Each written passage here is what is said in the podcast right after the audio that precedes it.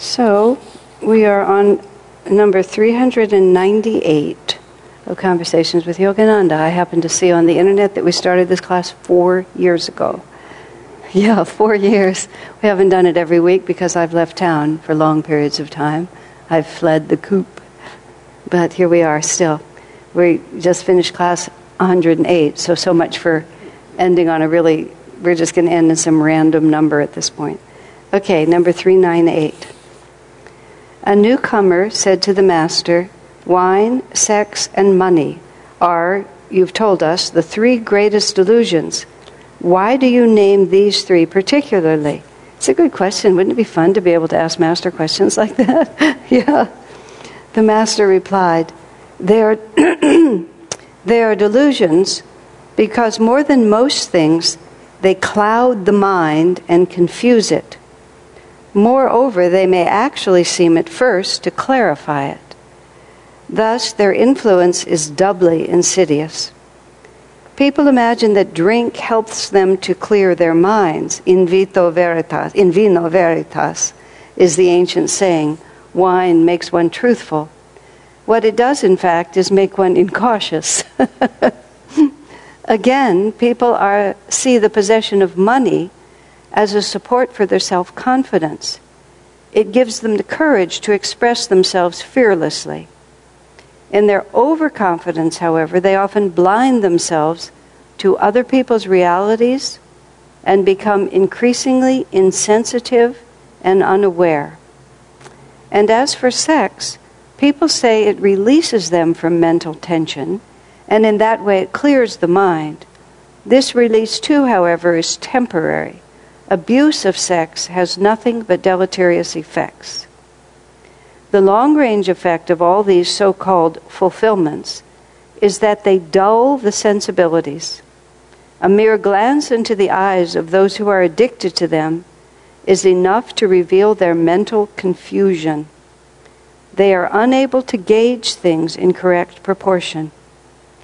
Those three delusions are the greatest, finally, because though man is subject to countless other delusions, these three of them all are the most addictive to the mind. Oh boy. Um, you know, it's uh, it's personified as wine, sexuality, and money. But what you're talking about is you're talking about categories of attempts to um, to escape from the inevitable demands of our own consciousness. You know, there's a there's a story that I remember back in the beginning of awakening, which would be in the 60s and the 70s in my life, and in America it happened. And there was a, Elisabeth Kubler Ross started doing a lot of work with helping people to die. She began the hospice movement. Prior to that, there was no, at least in the West, there was no awareness of how you could really help people through the death transition. You were just in the hospital and the doctors tried to the last minute to save you and then you died and everybody felt like something horrible had happened. It was very unwholesome. And she began a movement of helping people to accept and to relate to death in a conscious way. And there was also another man whose name was Stephen Levine, and he and his wife Andrea um, did a lot of work to help people who had terminal, Ill- terminal illnesses and things. These are all things that are very vivid to me, but they were 40, 45 years ago. And uh, so Stephen Levine wrote a book called Who Dies, which may still be a classic, I don't know, because it's been such a long time. But there was something in that book that I always remembered. I often I will I would I I read a lot of different things that interest me. And I usually just pull one or two ideas from it because master's teaching is enough. But he talked about the process of dying and he talked about how often when a person is on their deathbed, and there's going to be, he said there, there's often a period, and, and Kubler Ross and Stephen Levine, they, they documented a lot of these things that people hadn't talked about before. I'm sure nurses and doctors knew it, but it wasn't common parlance. He said there's often a period of time where the dying person becomes just frantically restless and often very agitated. And then, usually, after that, usually, if they live long enough, there'll come a period of acceptance and peace. And what he described, that period of, of franticness, is when they begin to lose control of, their, of your physical body. Because if you're dying gradually, you, you just can't, your body begins to, the, the life force withdraws from the edges. I remember when a woman friend of mine was in her last days, she was lying on bed and her head was in a very awkward position. And her friend said, You know, that looks so awkward. Why don't you move onto the pillow? And she said, You have no idea how much effort it would, take to move my head at this point. It's just like there was just no life force in her, and she just. And I remember another woman I met just talking about she just didn't know where her arms were anymore she sort of her arms would bang against something. She just didn't know where they were because her life force was coming into the center. But but what happens when you get that weak and that ill, and I think I was talking about this some last week. We're so accustomed to doing something with our willpower through our body whenever we feel at all restless in our minds. I walked in here at 7 o'clock and it was very hot in here, and we set up the camera as soon as I had a chance, I walked up and I went over to the teaching center where it was air conditioned because it was hot here, and so I moved my body to a place where it was cool. And when I got home from a meeting this afternoon, I was hungry. I opened the refrigerator, I put the toast in the oven, I put peanut butter on the toast, I sat at the table. All of it was dependent on my being able to move my body around. But the impulses that arose where I was hungry, I was hot, you know, I was having experiences, or it can happen I feel restless, I feel bored, I feel anxious. I think I'll see if I can watch a movie. You know, I'll go out and ride my bicycle. I'll do something to change the way the inside of my brain is. But he was talking about when you begin to die, and his phrase, which I vividly remember, we're used to solving the problems of consciousness by doing something through our body. And when our body won't respond anymore, we have to solve the problem of consciousness on the level of consciousness. And if you haven't practiced meditation or prayer or uh, mindfulness or Hong Sau or something like that, and your mind begins to agitate, what will you do with it? And that's where he said this tremendous anxiety comes in. And then, usually, because it's a process of dying, at some point there'll be a surrender. And he says often people will die very peacefully, even though they were agitated just before, because some part of them will suddenly recognize that there is no problem. You know, I just, I just a habit to make me think I have to live through my body. I can just lie here and be perfectly content and then withdraw. I've been with enough people who have died and watched the process, which is by no means hundreds or dozens even, but, but enough, that I, I can see what the process is and sometimes myself, Master said, we should get, we should surrender the whole world back every night before we fall asleep, give up everything we're attached to, which I can't do. but I can die because I've seen people die, and I can imagine myself dying, and I know just what the scene will be. You know, I, I know that some of my friends will be there and they'll be serious a little bit, and some of them will be sad, and then they'll sort of forget that I'm there and they'll start talking over my head about various things that are going on. And then they'll tell a few funny stories and then they'll laugh, and I'll just be pulling farther and farther back from them. So I, I can kind of practice that when I fall asleep. Because I, I know just what it'll be. And we'll all have a very good time when I leave, I'm sure. You know, it'll just, it'll be just fine. But it's just accepting that that's what's happening. So for all of us, we're, we're all always having to deal with whatever is inside of us, whatever we're aware of, whatever we've tuned into, whatever aspect of creation we're, we're you know, Master said thoughts are universal and that we just merely attune ourselves to, to vibrations of consciousness that we then imagine are us because and it's just so it's just so fascinating I've been having a very difficult time for about the last five months, four months. I think the last time I made a recording, I talked about this dilemma the community's been going through and the jeopardy we've been facing for our survival, which is still there. But just on Saturday night, I don't know what happened. God just came in and He said, You've worried enough. You don't need to worry anymore. Nothing has changed. But all of a sudden, I'm not worried. And it's just like, oh, Like, where does it come from? But once the inside of your head is different, everything is different, isn't that so? But imagine, you know, and we can easily imagine, you know, you, you, you really want something to fix it. I certainly understand that. You just really want something to fix it. So, sexuality is a great distraction and really uses up all your time, and attention, and your energy. And intoxicants just are, are marvelous. I'll go back to sexuality in a moment, but intoxicants are just absolutely perfect, aren't they? You know, you, uh, you, you drink a little wine, you take a, a beer, you eat a lot of sugar, you whatever it is that actually sort of fixes your physiology, and then all of a sudden it's not quite so intense. You know, I've lived in a world so long where nobody drinks, and I grew, grew up in a family where nobody ever drank, ever. It just wasn't part of it. Uh, I was in the house of a, a relative of mine, and I opened the refrigerator, and there was beer in the refrigerator. And shut it like that. It was just like, it was so startling to me.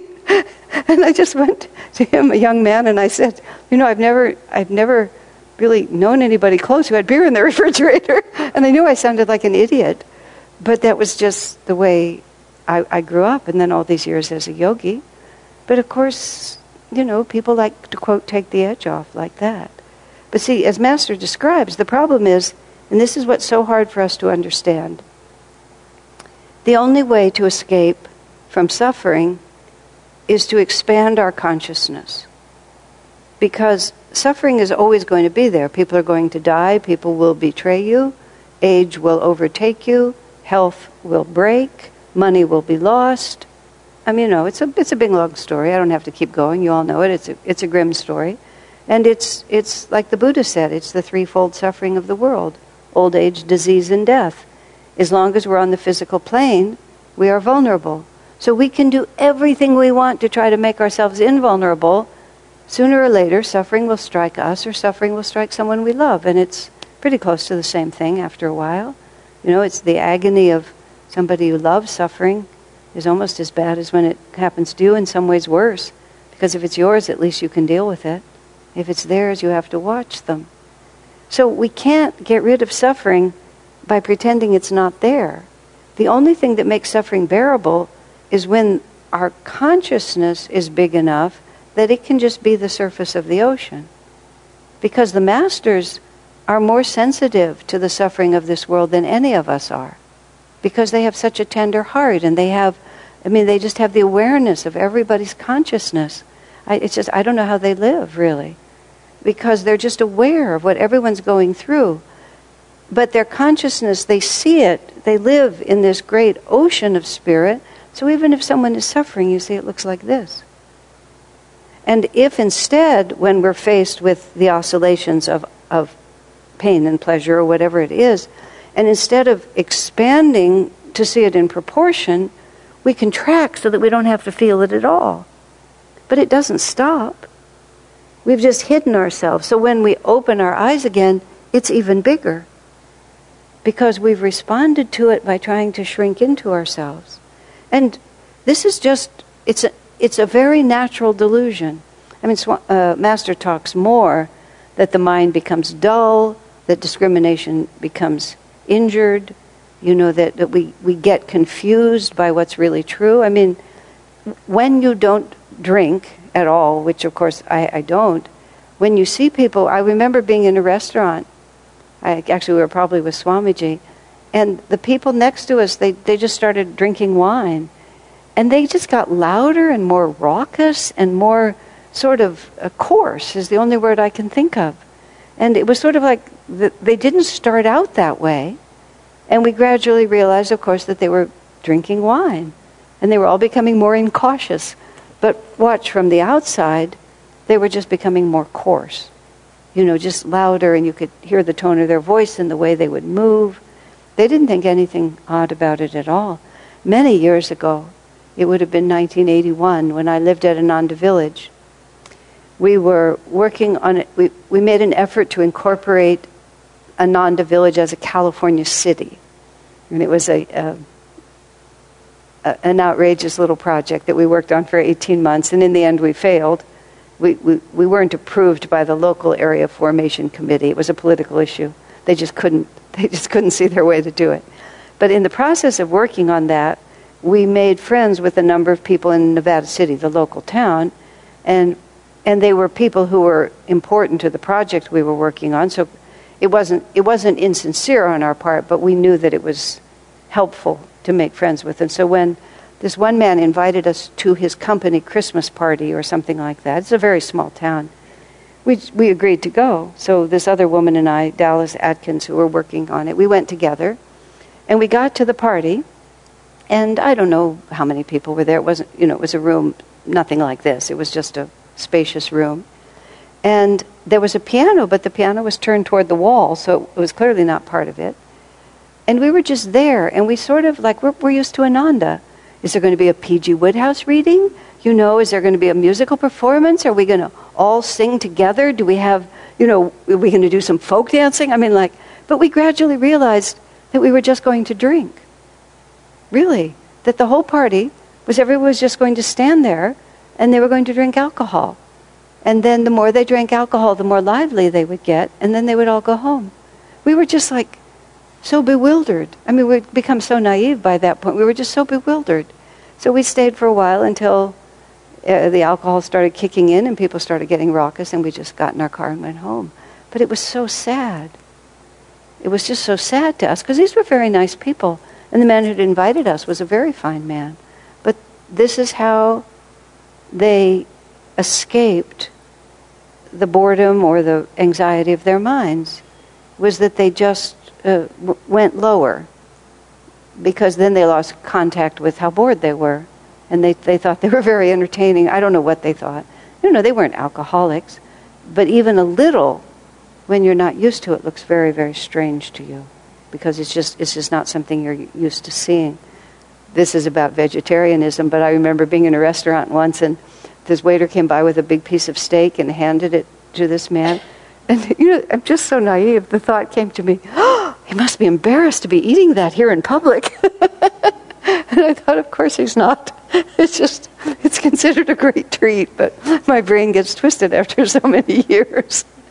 I've learned to pass for normal, but every so often these things cross through my mind. But anyway, so he talks first about wine and he talks about wine in that way and, and that's, that's, the, that's the difficulty of it is that it tries to solve the problem of consciousness by reducing your awareness and you simply there is no lasting comfort in reducing your awareness. Because as he said you forget it but as soon as you come back it's still there but you've weakened your will in the process. Swami uh, commented once that the, the his observation of the long-term effect of, of the use of marijuana, which of course until recently was illegal, but was still widespread, and in the world, especially the early years of Ananda, where many people who ended up in the ashram sort of started out through the hippie movement, where there was both psychedelics and marijuana, and some people continued using marijuana for a long time. Swami said his observation of the use of marijuana is that gradually saps the willpower, which I thought that was what he saw in people. And I actually thought about that for a while because I had had, I never liked drugs very much because I liked my own mind. And anything that confused my mind, in the little bit of that that I did when I was like 18, I realized that all I would do, would do was wait for it to be over, which is really not. I mean, like, why are you doing it if you're just waiting for it to be over?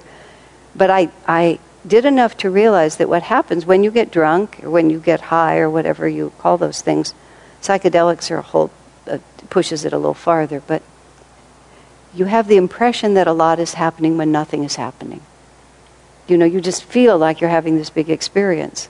You know, people who uh, smoke marijuana, it's like you get, you, you know, you, you get really interested in things.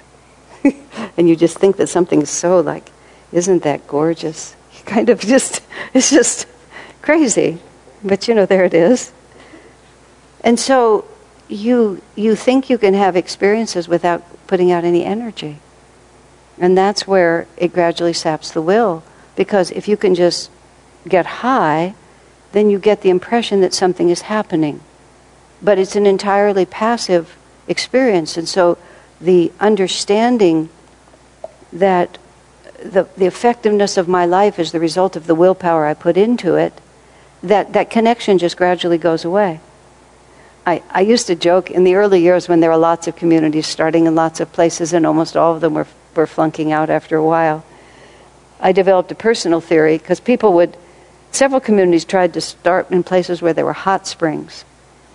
And none of those communities ever took hold. And my theory was because as soon as anybody got any energy going, they would feel a little tense and they'd go throw themselves in the hot spring. And then they would just get really limp and you know and it would take them a long time to even get back up again. But anytime anything got started it would be neutralized. And that's that's the effect of of drugs and drinking. It just neutralizes your energy and you think something big has happened when nothing has happened. And you lose the habit of willpower.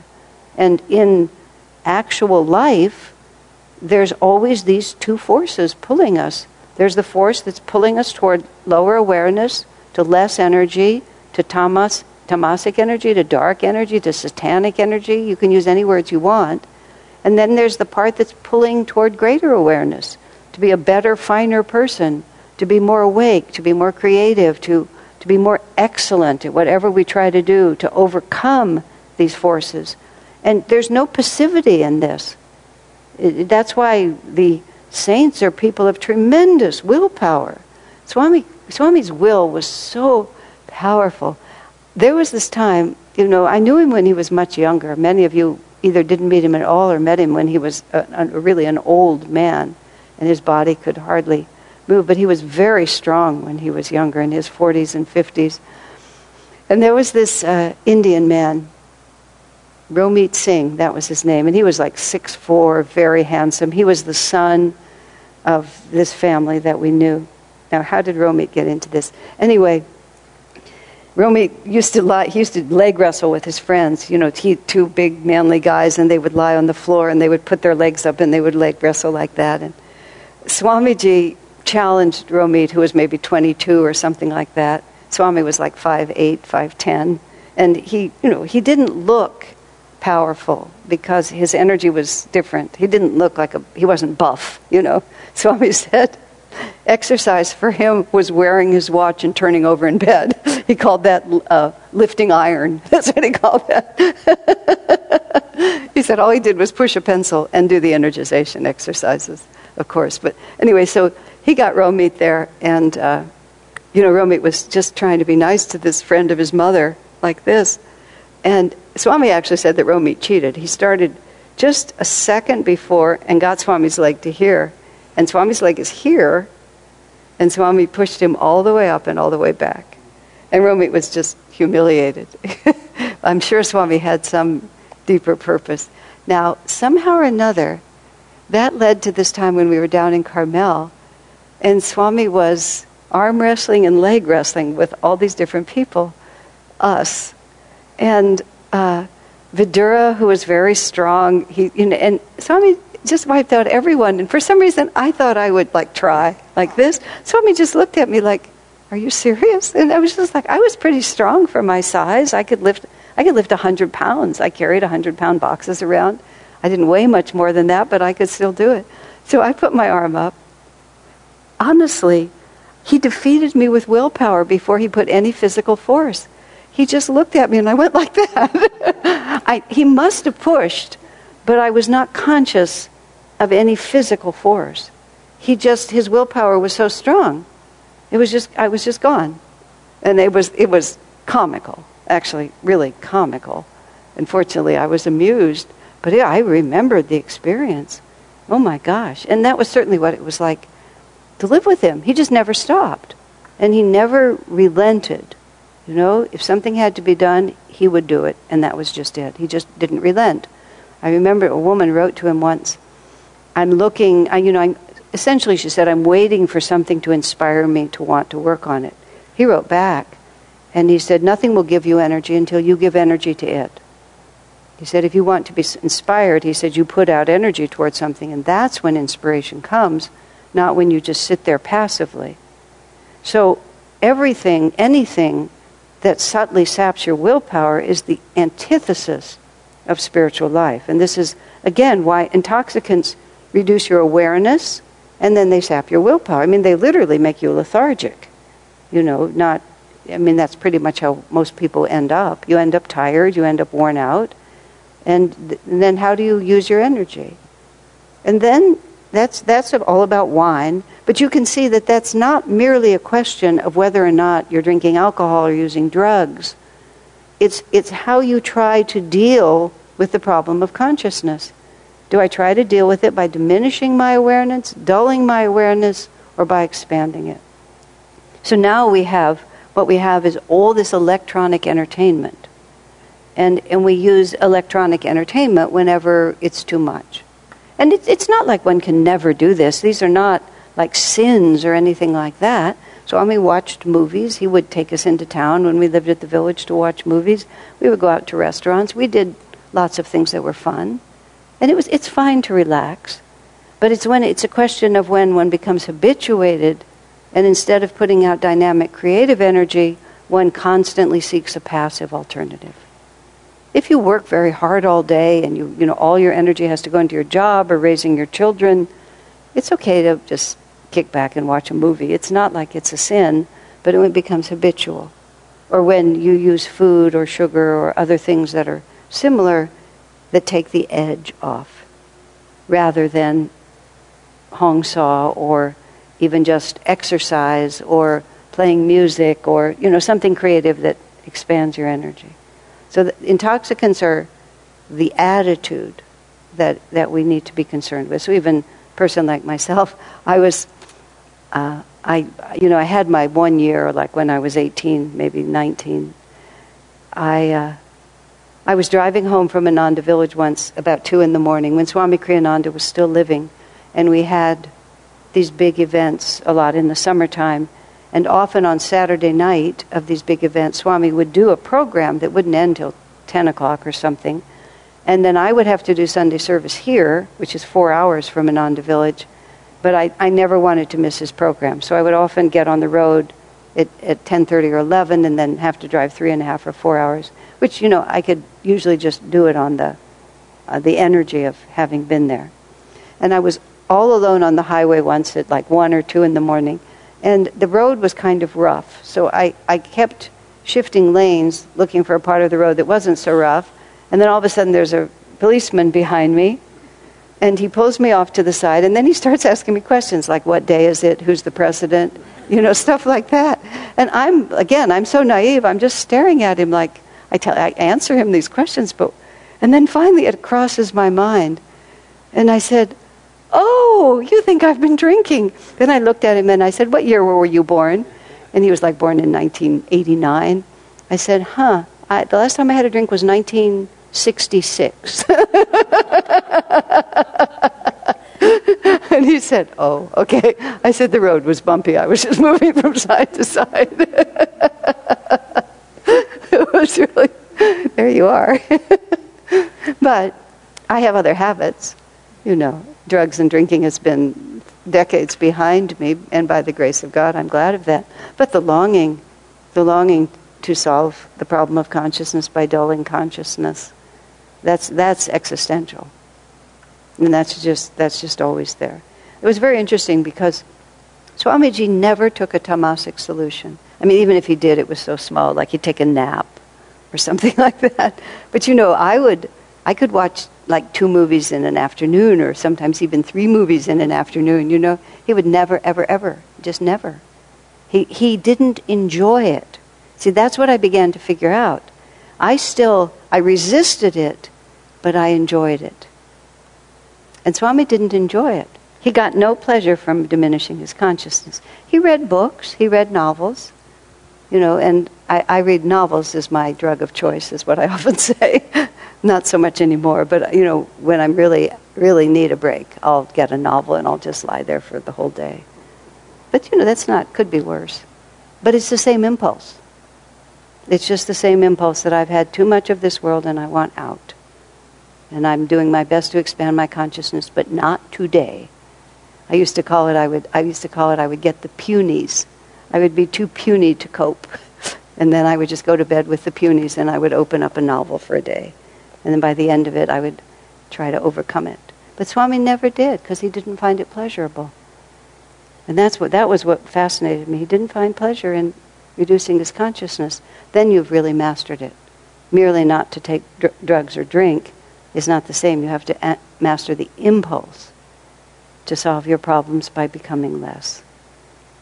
So then he talks about sexuality, which, you know, sex is, is its own imperative. Swami used the phrase once. He said, I don't really know why people are so, uh, un- so uncomfortable talking about sexuality. He said, I wish people were more at ease.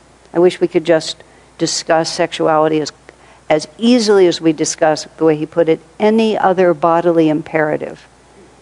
He said sexuality is a bodily imperative. He said, like needing to eat or needing to sleep or feeling cold. And that's just a really interesting way to put about think about it, which it's part of being physical, is that we have these gender identities and for whatever the reality is, there's a physical component to being compelled to one another, and that's the most obvious part of it. But also that that physical compulsion also becomes the instrument of necessary karmic lessons because almost everybody, because of their compulsion to get into relationships, which is much of the time has that bodily compulsive element to it, gets us all embroiled and forces us to have to learn things that we wouldn't learn otherwise. You know, it's, we, we're not necessarily growing more by having less trouble in our lives. We're just having less trouble in our lives. But that doesn't mean that we're expanding our consciousness. Sometimes people who have no apparent troubles in their lives just haven't risen to the level yet where they can engage. And so these compulsive impulses of ours and sexuality really can really confuse the brain. Just really impressively can confuse the brain. That's what Master says here. They just take a, they take so much of our attention. How did he put it? Um, they dull, well, did he say? How does he put it? They're unable to gauge things in correct proportion. That's how he puts it. Because you're, you're, you, you lose your center in that force. Sometimes you have to, because otherwise you would never get yourself as engaged in family and children and all the attendant lessons unless there was some compelling force that, that makes you want to do it. But the other side of it, and Swami has often also commented about this. He had just a very healthy attitude towards sexuality. He didn't have this really exaggerated idea that some spiritual groups get, where it's all, you know, like sex, sex is such a sin and it's the biggest sin and you have to worry. No, it just has an effect on human life and it has to be integrated because it has a very powerful effect on human life. Swami's fundamental attitude was very simple was you can't always control the feelings of the heart. It's just like you can have all these really, really wonderful ideas about things, but you, you just can't always control what, what you're really going to feel. And everybody wants to be loved. It's just so obvious. And what Swami said, you know, sometimes people get so upset about sexual transgressions. He said, except there's so many worse things. You know, there's, there's cruelty and there's unkindness and there's disloyalty and there's hatred and sexuality is always a desire for connection, you know, for, for to be close with someone, to be noticed, to be loved, to be accepted. These are, there's, there's nothing shameful about any of those desires. They're just exactly who we are. We want to belong. We want to have children. We want to have a home. You know, these are actually in themselves, relatively speaking, uplifted ideas. And sexuality is one of the ways that God traps us into these karmic situations so that we can learn what we have to learn. But the problem is, of course, it becomes the same thing where there's this. I asked Swamiji once, you know, what's the advantage of being celibate compared to being in a relationship, as an example? He said, well, the problem with not being celibate, if, you, if you're in a relationship where sexuality is part of it, he said you get in the habit of thinking that desires are there to be satisfied. Which is, I mean, he was so subtle in the way he would answer. And then the mind begins to think that if I have a desire, it should be fulfilled. And that can lead to, you know, just all kinds of things. And that's how we begin to argue with the people who are with us instead of loving them. Because I have a desire for you to take care of me this way. I have a desire for you to be like this. I have a desire for you to respond to me. And we get into the, the, the thought that our desires are there to be fulfilled. And if you, if you really think about it, why, why would they be there to be fulfilled? I mean, just because I want them to be. I mean, that's the reasoning in a circle. Like little children. You say to the child, No, you can't have chocolate cake for breakfast. Why? Because you won't grow up healthy and strong. The child says, Yes, I will. and that's the whole that's the whole argument. you know? Mother says no, I say yes. So God says no, I say yes. And we think that's like an argument. We think like we have an actual point there. It's like, but I want it. Like, what does that mean? That just means that that's how you've conditioned your mind to think. He said if you discipline yourself to celibacy, the advantage of it is it cuts off the, even the idea, you know, that even just because I have this desire, it doesn't mean that it's supposed to be fulfilled. The problem, Swami said, is that most people, as he put it, just become more and more tense when they, when they attempt celibacy when it's not really an appropriate thing for them. Of course, in this world at this time, many people are compelled into a celibate state when they wouldn't have chosen it. But there you have it. That's just what life is like these days, isn't it? But we can at least take comfort in the fact that conceivably we can learn something, we can practice something. But we do get really, really confused, and people wake up from the dream later. Master said that people, you know, start dancing together and fall into a romantic mood and he says most marriages, Master said he was somewhat cynical when he talked to the monks. Most marriages, he said, are a union of a nice shade of lipstick and a pretty bow tie. That's how he put it. and even though he didn't countenance divorce in a casual sense, he also didn't have an exaggerated respect for marriage because he felt so many marriages were not well founded. They were just, uh, they, they hear some nice music, they fall into a romantic mood. And the next thing he says, it's just diapers and bills. That's how he put it. I mean, he was very cynical sometimes. But he was also very respectful of the, of, of the noble capacity to love. You know, Swamiji, there was a few movies.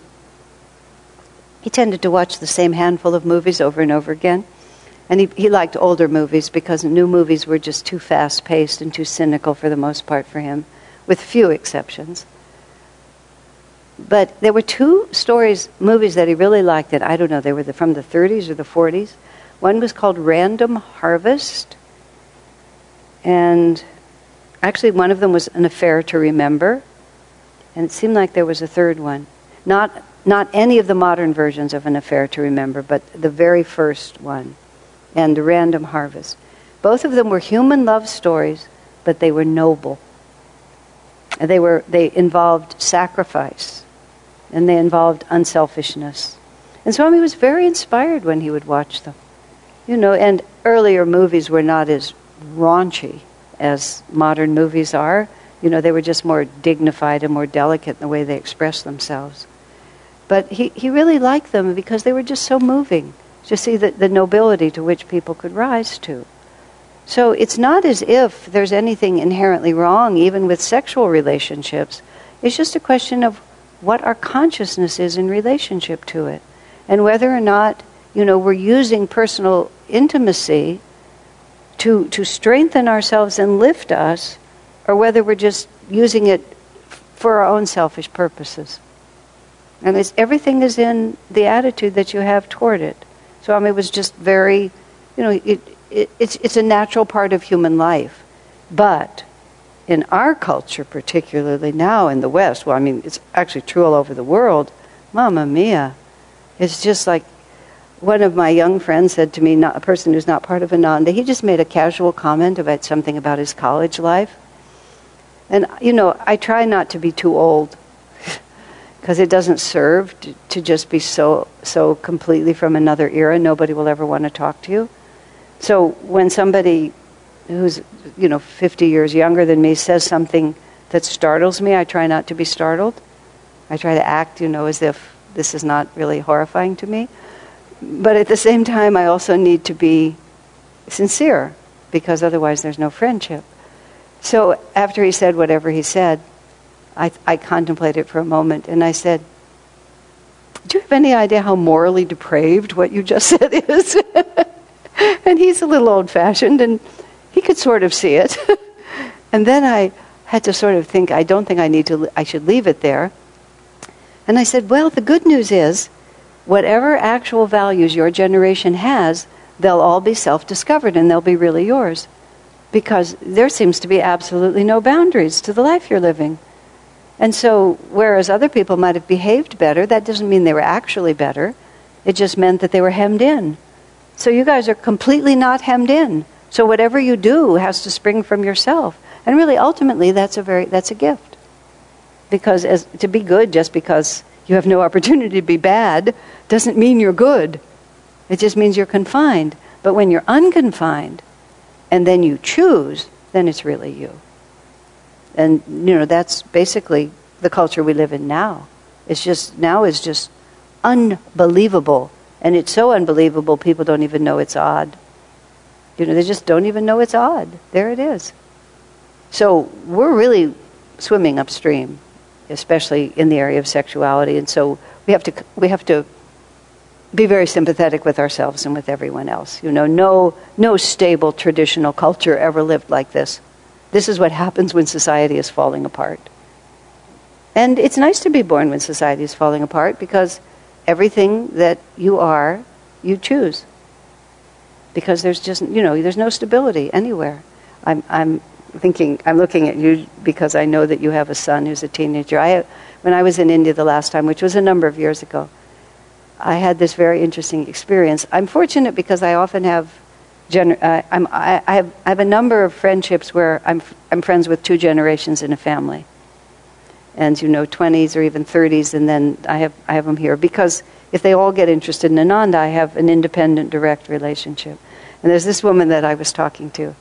She, uh, she's an executive in a company that's based in Europe, and she has all these 30, 25 and 30 something very bright Indian people who work for her and then every so often, the whole entourage goes to Europe. And she was sort of talking to me about what happens in those hotels when all of these young Indians get out of their home country and get to Europe. And, you know, we were just, she was just telling me as a matter of course. So that's all there. Now, as it happens, her children were a little younger, but I sort of smiled at her and I, I sort of said, because this is the, what I have had happen. I've had Indian parents, and this is just if it, it could be anywhere, but it happens to be India, where they tell me all about who their children are, and then I find out who their children are. and it's not like they're terrible, but they're kind of different than what their parents think they are. So I'm talking to this executive woman, and I said, I bet you think when your children get that old, they're not going to do that. And she just looks so stricken, you know, like, of course I think they're not going to do that. Oh, okay. You know, but it's like everybody's just going to have the world that they're going to have. Oh, this is what I was saying about a world that's falling apart. We're in this transition where there's still a lot of people who, who hold to, and, and I think it's fine and it's a good thing to, you know, no traditional society is as crazy as this. This is what happens when everything breaks down. Now, that's good news because we're shifting from the age of form to the age of energy. And forms are all breaking down, which is making everybody really insecure and radicalizing people and making them hate everybody else because they think that you're at fault because my world is crumbling. But the good news is everybody gets to choose their values, and what you have is really yours.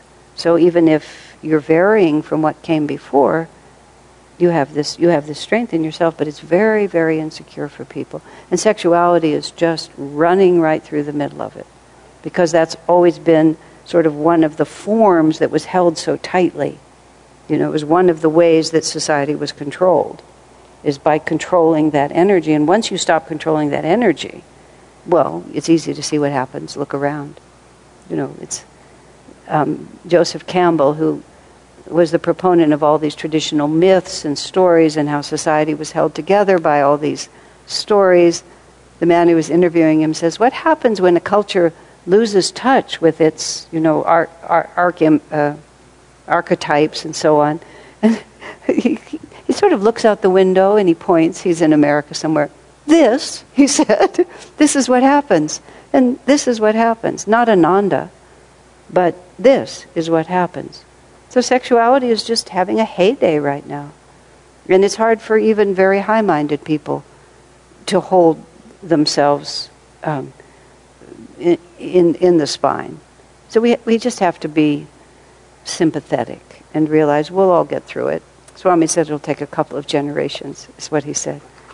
Because you're going to have to raise, you're going to have to raise young people up differently. You know, now even very young children are subjected to very sensual music and very sensual images. And, you know, children used to have children's clothes. I see pictures of Swami and his brothers, and, you know, they wore little sailor suits and things like that, and the little girls wore little dresses. But now, little children are dressed exactly like their sexy mothers. You know, I mean, there's just like, you, you put little kids in these very sensually oriented, kind of hip, ego, ego affirming costumes Whereas children used to be dressed very innocently. And I mean, it's, it's a huge difference because they themselves then they start imitating. So it's just, if, we have to start over and just raise them all completely differently. And it'll take time. And in the meantime, the good news is it's chaos. and there we have it. Because the principle is there that this energy is very confusing. I didn't quite finish the other part of it. But everybody really wants to be loved. And that is God inspired. Swami wrote the book Love Perfected, Life Divine, which is actually a complete rewrite of a novel that was published a hundred years ago by this woman named Marie Corelli. And it's a story of soulmates. And it is reputed to be the only novel that Master ever read all the way through to the end. And because Marie Corelli was a very high minded woman and she wrote really beautiful stories. I read a number of her books. She was very, very popular a hundred years ago, and uh, and Swami always really liked that story. And Master spoke about the reality of soulmates. So, so it was it may have been the last book he wrote, but he picked it up at the end of his life and he rewrote it. Basically, he took a lot of her story, but she wasn't deep enough to really understand what soulmates really were. So for her, it was just romantic, and and Swami left the romance in, but he elevated the tone of the whole thing. It's actually it's a wonderful book.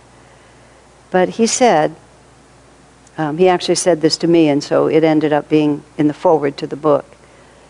He said, the desire to be loved, not only impersonally by God, but personally by one other person he said, is so deeply implanted in the human heart that God would not have put that desire there if he didn't intend also to fulfill it. Isn't that interesting? So it's not like we can just dismiss these things. And Master said, before you're liberated, every soul has a soulmate. He only wrote about this in one place. And it was in, in the Bible commentary where it said, what, what God has joined together, let no man put asunder. And that has been interpreted to mean that divorce is against the Bible. Master said he's not talking about human marriage. What God has put together is that every soul has a dual and that it, that it cannot be severed. And Master said, this is, this is what he said. I have no idea what this means. Before you are liberated, you must be reunited with your soulmate. He said, and your soulmate could be on another planet, and you could just be reunited in vision. So it's not like I have this wonderful romantic relationship. If you have physical passion, you're already not at that level because this has to transcend all physicality. This is, a, this is when you're, you know, at, at the divine level. In the story that Swami wrote, the lives intersect like this. You know, so it's a story of, of romance over many lifetimes, in which every time they just don't get it right. They just keep messing up. And finally, they both advance spiritually to the point where they can actually understand what it is they're trying to do. Now, that statement of Swamiji's, I've contemplated that a great deal because a relationship that would be, a, a, union that would be given to you by God is very different than the impulse we have to find it for ourselves. Now, don't even think for a second that I can stand in that center. I mean, I, I'm like everyone else, you know. The desire to be loved is just really deep in us. And it will be fulfilled, but not perhaps in the way we think. And so all of this physical imperative that drives us is just our trying to fulfill this higher desire, but just not quite being able to reach it yet. But that doesn't mean it's wrong, it's just the best that we can do at this point. And so we try to do what we can do as beautifully as we can do it, and then that will give us the capacity to go beyond it. Because we don't, we don't get over things just by being afraid of them. You know, we think that it's suppressing something, it doesn't do anything to transcend it, it just suppresses it. Now, disciplining yourself with conscious awareness that even though I'm inclined this way, I don't think I want to do this even though there's a whole pint of ice cream in the refrigerator and I could just sit down and eat the whole thing, I actually know that's going to make me sick, so I won't. That's disciplining yourself. But just constantly believing that happiness is in that ice cream, but I can't have it because I'll be damned to hell if I eat it. But the belief is still there that it's good and I love it. And I'm just denied it because, because of an evil God. You know, that's just suppression. You see, there's a, there's a fine line there, and you have to always you have to always walk that fine line. How much discipline is enough, and when does it become deleterious? These are this is the art of the spiritual path. Well, let's take a little bit of a break, and then we'll we'll go to money. okay. I was asked the question during the break, and it's a pretty obvious one. Why, why do I talk about wine as if it were dark? Now, I have to start out by saying that I know in many European cultures and in other cultures, wine is just a natural part of life. Children drink wine, you know, with a little water in it. And so it just kind of flows with, with the energy of things. Um, I, was, I didn't grow up in a European world and anything like that. So I know that it's a little shocking sometimes to even have the thought. And I know at the end of Swami's life, uh, one of the physicians recommended that when his heart was behaving in a certain way that he should have a glass of wine because it, it had a, a calming medicinal effect on his heart. So he would, you know, it was sort of like the first time we saw him do it, it was like, he says, it's medicinal, you know. But if, if one pays attention to one's own consciousness, and you have to become sensitive to it, and you take a little bit of alcohol, a beer, a glass of wine, if you pay attention to it, you will see that your consciousness is slightly affected by it. And Master says here, you think it's making you happier and more relaxed. But the fact is, it's changing your consciousness. It's a chemical that changes your consciousness. And whether it changes it for positive or for not positive, you're not doing it with willpower, you're not doing it with attitude, you're not doing it with meditation. You're taking a chemical that shifts your consciousness. Even if it shifts it in a super positive way, however you define it, it's not actually your willpower developed to the point where you change it.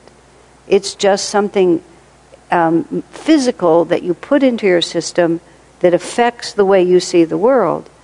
And it's contrary to divine law to be able to um, have a permanent change by merely adding a, a chemical to your physiology. You can have a temporary change, but you won't have a permanent change. And so every time you do something that has a, an effect like that on your physiology that then affects your mind, it becomes habitual. You, be, you begin to have a desire for it. You get confused about what's me and what's the, the drink, the chemical I'm taking. And as Master says, we think that, that alcohol makes us happier, but as he says, it just makes us less inhibited. But even that inhibition, if it's only removed because of a chemical, we haven't actually overcome um, those uh, karmic conditions that are inhibiting our free expression. We've just kind of short circuited it. And it just what it does is the more you short circuit it, the more the more confused we get about who we actually are and what we actually are, and the more We habitually don't put out the right energy in the right way. So the deleterious effect is gradual and it, it happens slowly. Also, of course, it's terrible for the physical body in excess, in excess, because, you know, there's arguments that small amounts of wine are good for you. So it also all entirely depends on how much you use it and in what context. But, but every, and but Master also said, you know, alcoholism is a very serious problem, and he recommended that you never take a sip of anything alcoholic because you don't know what kind of samskars you have. He said you could, you know, you could become an alcoholic with one drink. And he just said, why risk it? Why risk re- reawakening that? So even if it's not abused, the potential for abuse is also there. And so someone could say, well, I'm just fine. And of course, that's better than being really abusive, but you just don't know when hard times will hit and that habit will start coming in. You know, just many things. He just says, why, why risk it? And, but then I have to say, and I will say absolutely, one should follow one's own common sense and one's own experience. If one gets this idea, oh, Master said I shouldn't drink, I'm never going to drink again. You know, I go to my parents' house and we've always had wine, but I can't take a sip because Master said no. You just end up developing a complex. You have to do it because I think I won't drink because I don't like drinking. I don't like the way it makes me feel. Or I like the way it makes me feel, but I don't really like the way it makes me feel. So therefore, that's that fine line when, when you begin to discipline.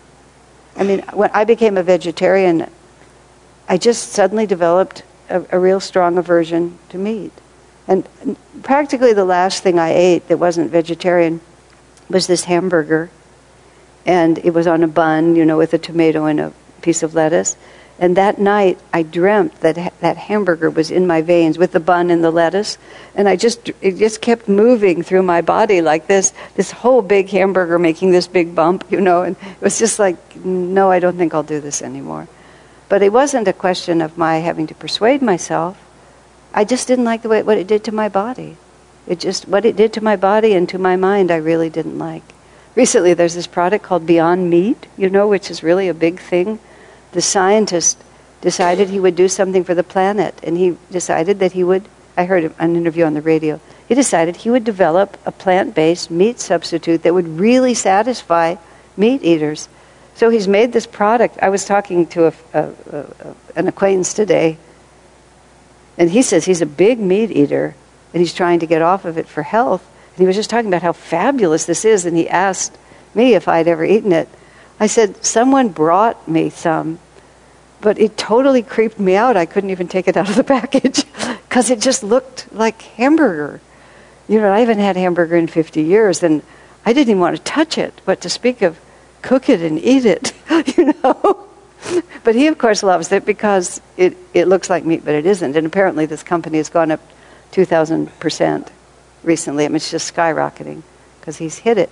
Now, that's because what it feels like I don't want. So, but if you if it feels good to you, then you have to keep going until it doesn't.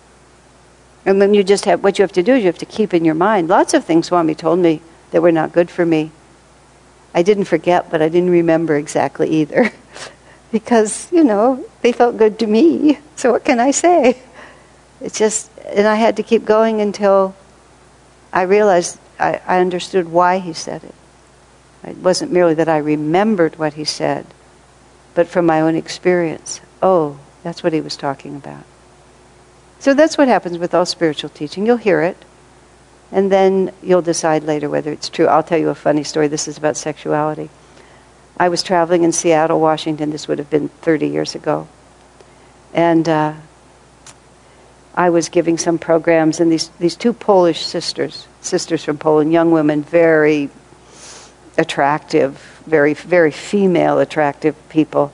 They just decided that I was just really the best, and they sort of became my groupies, and they were following me all around the city, and they were so excited, and they got really excited about Ananda and about the path and about Master, and they bought books, and then seven o'clock in the morning, uh, somewhere in there, I, I used to stay up there for about three weeks, so this went on for about two. Seven in the morning, one of these gals calls me up, and she's just frantic and she really, really, really wants to come over and talk to me.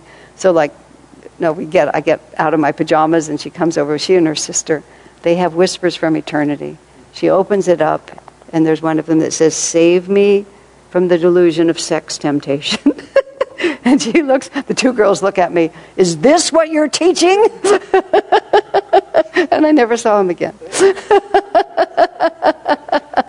but they had two and a half weeks, you know, of master's teachings before they blew out. But what could I say, you know? It just wasn't for them. but somewhere in the back of their mind, someday, when they're older and not so attractive and it's not working so well for them, it'll cross their mind that they remember somebody somewhere said something. And that's, and that's the only way we grow. We never believe anybody. You know? So that's my explanation, but don't believe me. Don't, for, don't forget I said it, but don't believe me. It's really, it's useless to believe me. You have to experience it. That's the only way it works. Yeah? All right. Any other, did you have another question? Not you. Well, because alcohol, uh, it's, it's the, the chemical that's in it is alcohol, and the alcohol dulls the brain. Change, the alcohol changes the brain, and alcohol is a poison in the body. The comment, because, it, uh, because people will watch this later, is, you know, there's lots of chemicals in lots of food, so what's the point about the chemicals in? Because the chemical of, I mean, pesticides poison us. Alcohol is a poison. I mean, when people are drunk, what's happened is they're poisoned. So if it is poison, why the doctor suggests Moderation. Yes. Moderation. So everything has to exactly. Everything is in moderation. But, but you know, you're speaking from the culture that you're from. Drunkenness is a big problem in the country that you live in, you know. In many countries, it's, yeah. And it's also, but it's, you know, it's an issue because it's an addictive drug. And, and merely because not everybody becomes addictive doesn't mean, but of course, anything in moderation. I said Swami himself would take a glass of wine, but he would only take it when his heart was acting up in a certain way, which was, you know, once every few months or something like that. Because it's a sedative. And, you know, so it's a sedative, but it's a, it's a, it's a medical fact that excessive drinking of alcohol has very deleterious effects on the body. Somebody can't pretend it doesn't. Excessive, but general moderation is the best thing. I'm not. I, I mean, I, I said at the very beginning, I conceded that you know that, that people argue that a little bit of wine is healthy.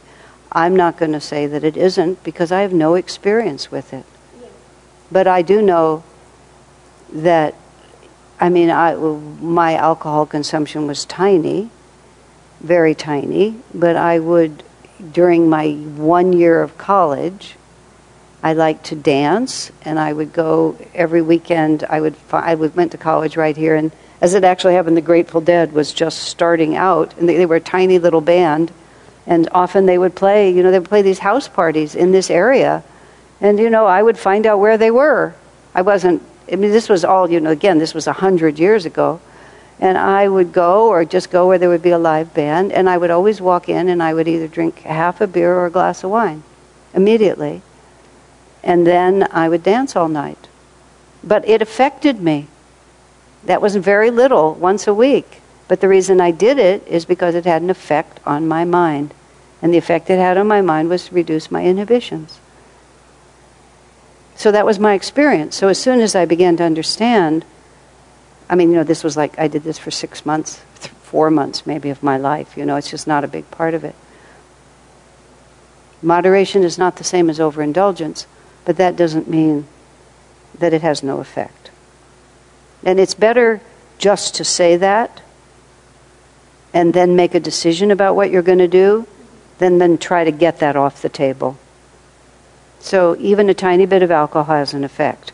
Then you decide what you're going to do. I was talking to someone recently and I said, because they were having to face some very difficult realities in their life and they didn't want to face them because if they really faced them, then they were going to be faced with decisions they didn't want to have to make. So I tried to say, look, there's two issues here. First, let's find out what you really think and what's true. Then we'll decide what to do about it. Because if you're so worried about what you're going to do about it that you can't figure out what's true, then you're always confused.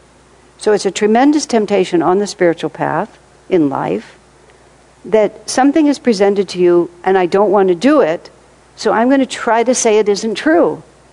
Where it's much better to say, alcohol isn't really very good for me. Wine isn't wine has an effect on me. But gosh, I've been drinking it since I was a child and it's what my family always does and it's really not a big deal to me. And so there you are. And then master says it's not good for me. That's it. But if we try really hard to make this not true, then we're always confused.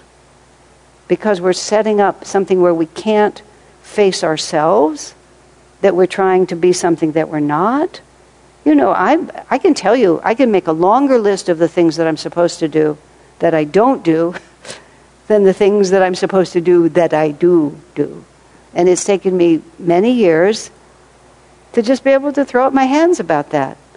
I spent a long time not able, and it just makes gives you, as Swami said, it's not only that you have the weakness, but then you have this huge complex on top of it. Whereas the weakness itself is just who you are, and you'll grow out of it. But if you have a huge complex on top of it, which is it's not true, it can't be true, it isn't true, then you're just in a mess. Whereas if you just say, I love wine and I drink every weekend, then you're, all you're doing is just drinking every weekend, you know? You'll get over it. And I love women. I just go out to the, you know, I go try to find a woman every weekend. Well, that's not necessarily so admirable, but there you have it, you know? It's just like what it is. And you'll grow out of it when your experience teaches you. But if you have a complex about it, you'll be nuts for the rest of your life and for many incarnations to come. Does that make sense? Yeah, we just are who we are. Does that make sense? Okay. so the last one we have is money. So, yes, Alex. Alex? You mentioned how yes. anything can yeah. be uh-huh. a soulmate, an alien, or a cat. No, is, no, no. I didn't say that. Oh. I said, go ahead. Uh-huh. Is there only one, or are there multiple? Well, see, Master only talked about this one time. Hmm.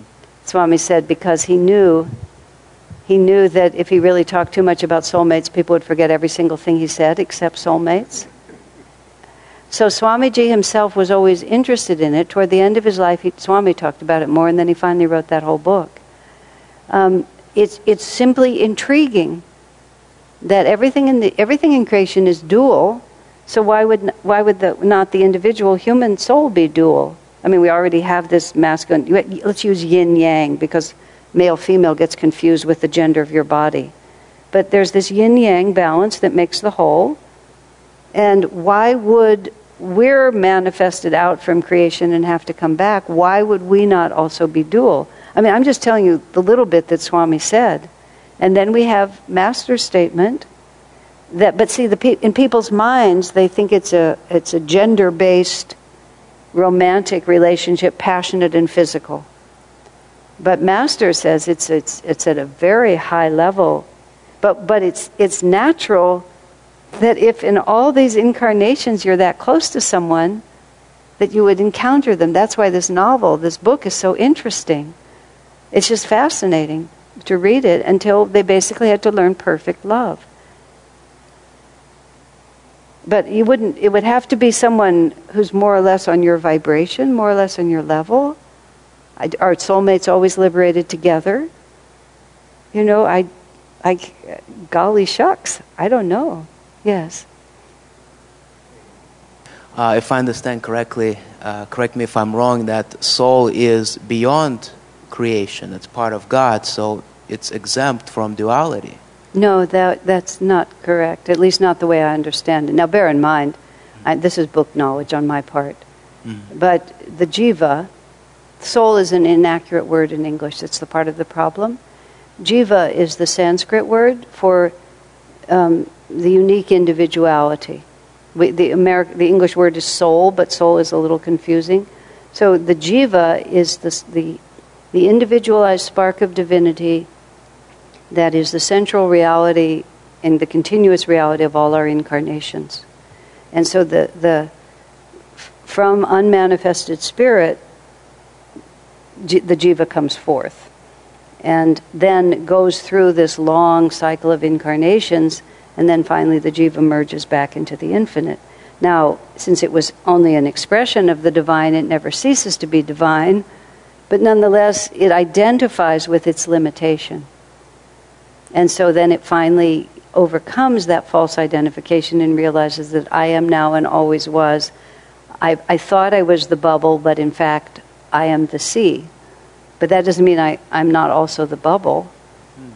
So, according to this, at that moment when Satchidananda comes out in creation, everything divides, and, and there's two jivas that were manifested from the same bubble. I mean, I don't know how, I don't even know how to think about it. But that's what he's talking about.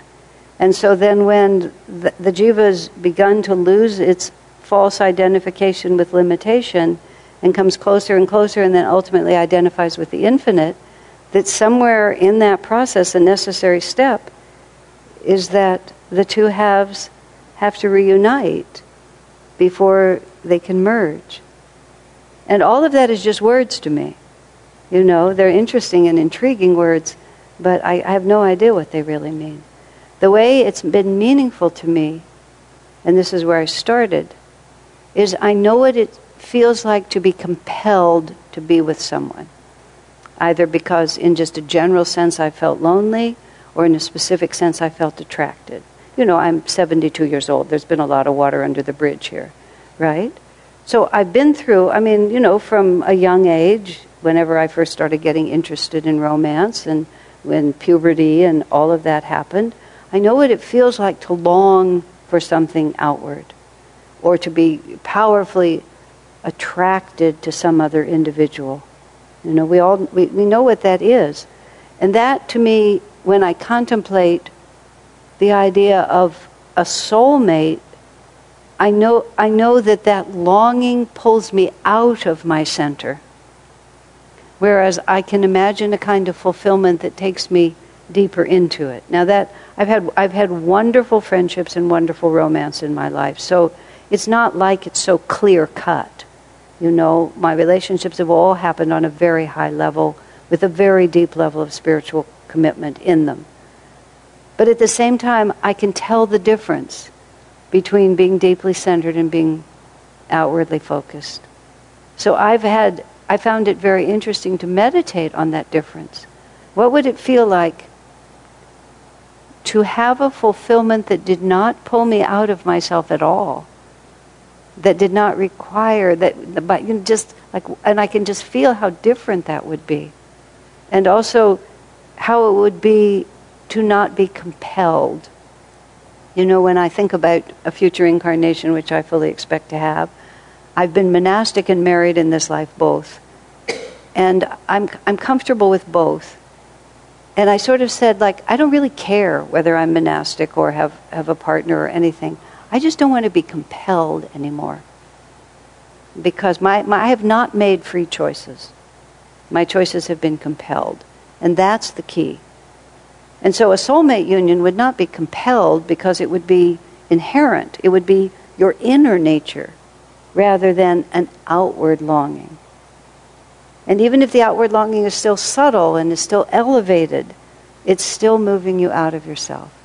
So for me, this is just an exercise. This is not a conclusion. But when I read Swami's book and when I really meditated on his words, I thought, wow, that's, he's really talking about something else. And I, I would be very interested to experience that. Thank you. Joyce, yeah. Mm. Compel means that I can't help myself, I have to do it. Yeah, it's like I, I don't want to eat those cookies, but I can't resist, I feel compelled. And, and certainly romance and attraction to other people, I, certainly in my life, you know, I just, I'm compelled, I, I'm not at peace. I'm not able to choose. I'm not able to say, whatever you want, God. It's, this is what I want. But how do you know that this is not what God wants? Well, I just have to say, if I want it, I hope He does too. And I've actually literally had to say that. I don't have any choice. I'm compelled to do this. It's not an option to not do it. I hope you don't mind. And sometimes he has, and sometimes he hasn't. I just that's but exactly what I was saying before. It's like if I'm compelled, I can't pretend I'm not. I can't just say I don't care anything you want, God. It's a lie. You know, I'm compelled. But why shouldn't you be in a relationship if you feel like being? Well, well, the answer to that is, of course you should then. You know, I'm actually, we're not, we're not t- quite talking on the same level, so I'm going to answer you and just say yes. I mean, because you're telling me what's true for you, and I'm saying, go girl, you're right. Okay? And then I'm also talking over here about something else. I'm twice your age, and I've had a whole lot of different experience, so my, my story is different than your story. So that doesn't make either of us wrong. It just means that we're, we're, you know, we're just in different places doing different things. Is that fair? Yeah, when I was compelled, compelled was where it was at. but having been compelled, I'm now thinking about it from another angle. And I'm a little scared about being 21 again. Because I remember it all too well. okay? I think even though we didn't get to money, I think we're done. so, God bless you all. Thank you. and I have to say, we just did one. We did most of one. 398. That's all we did.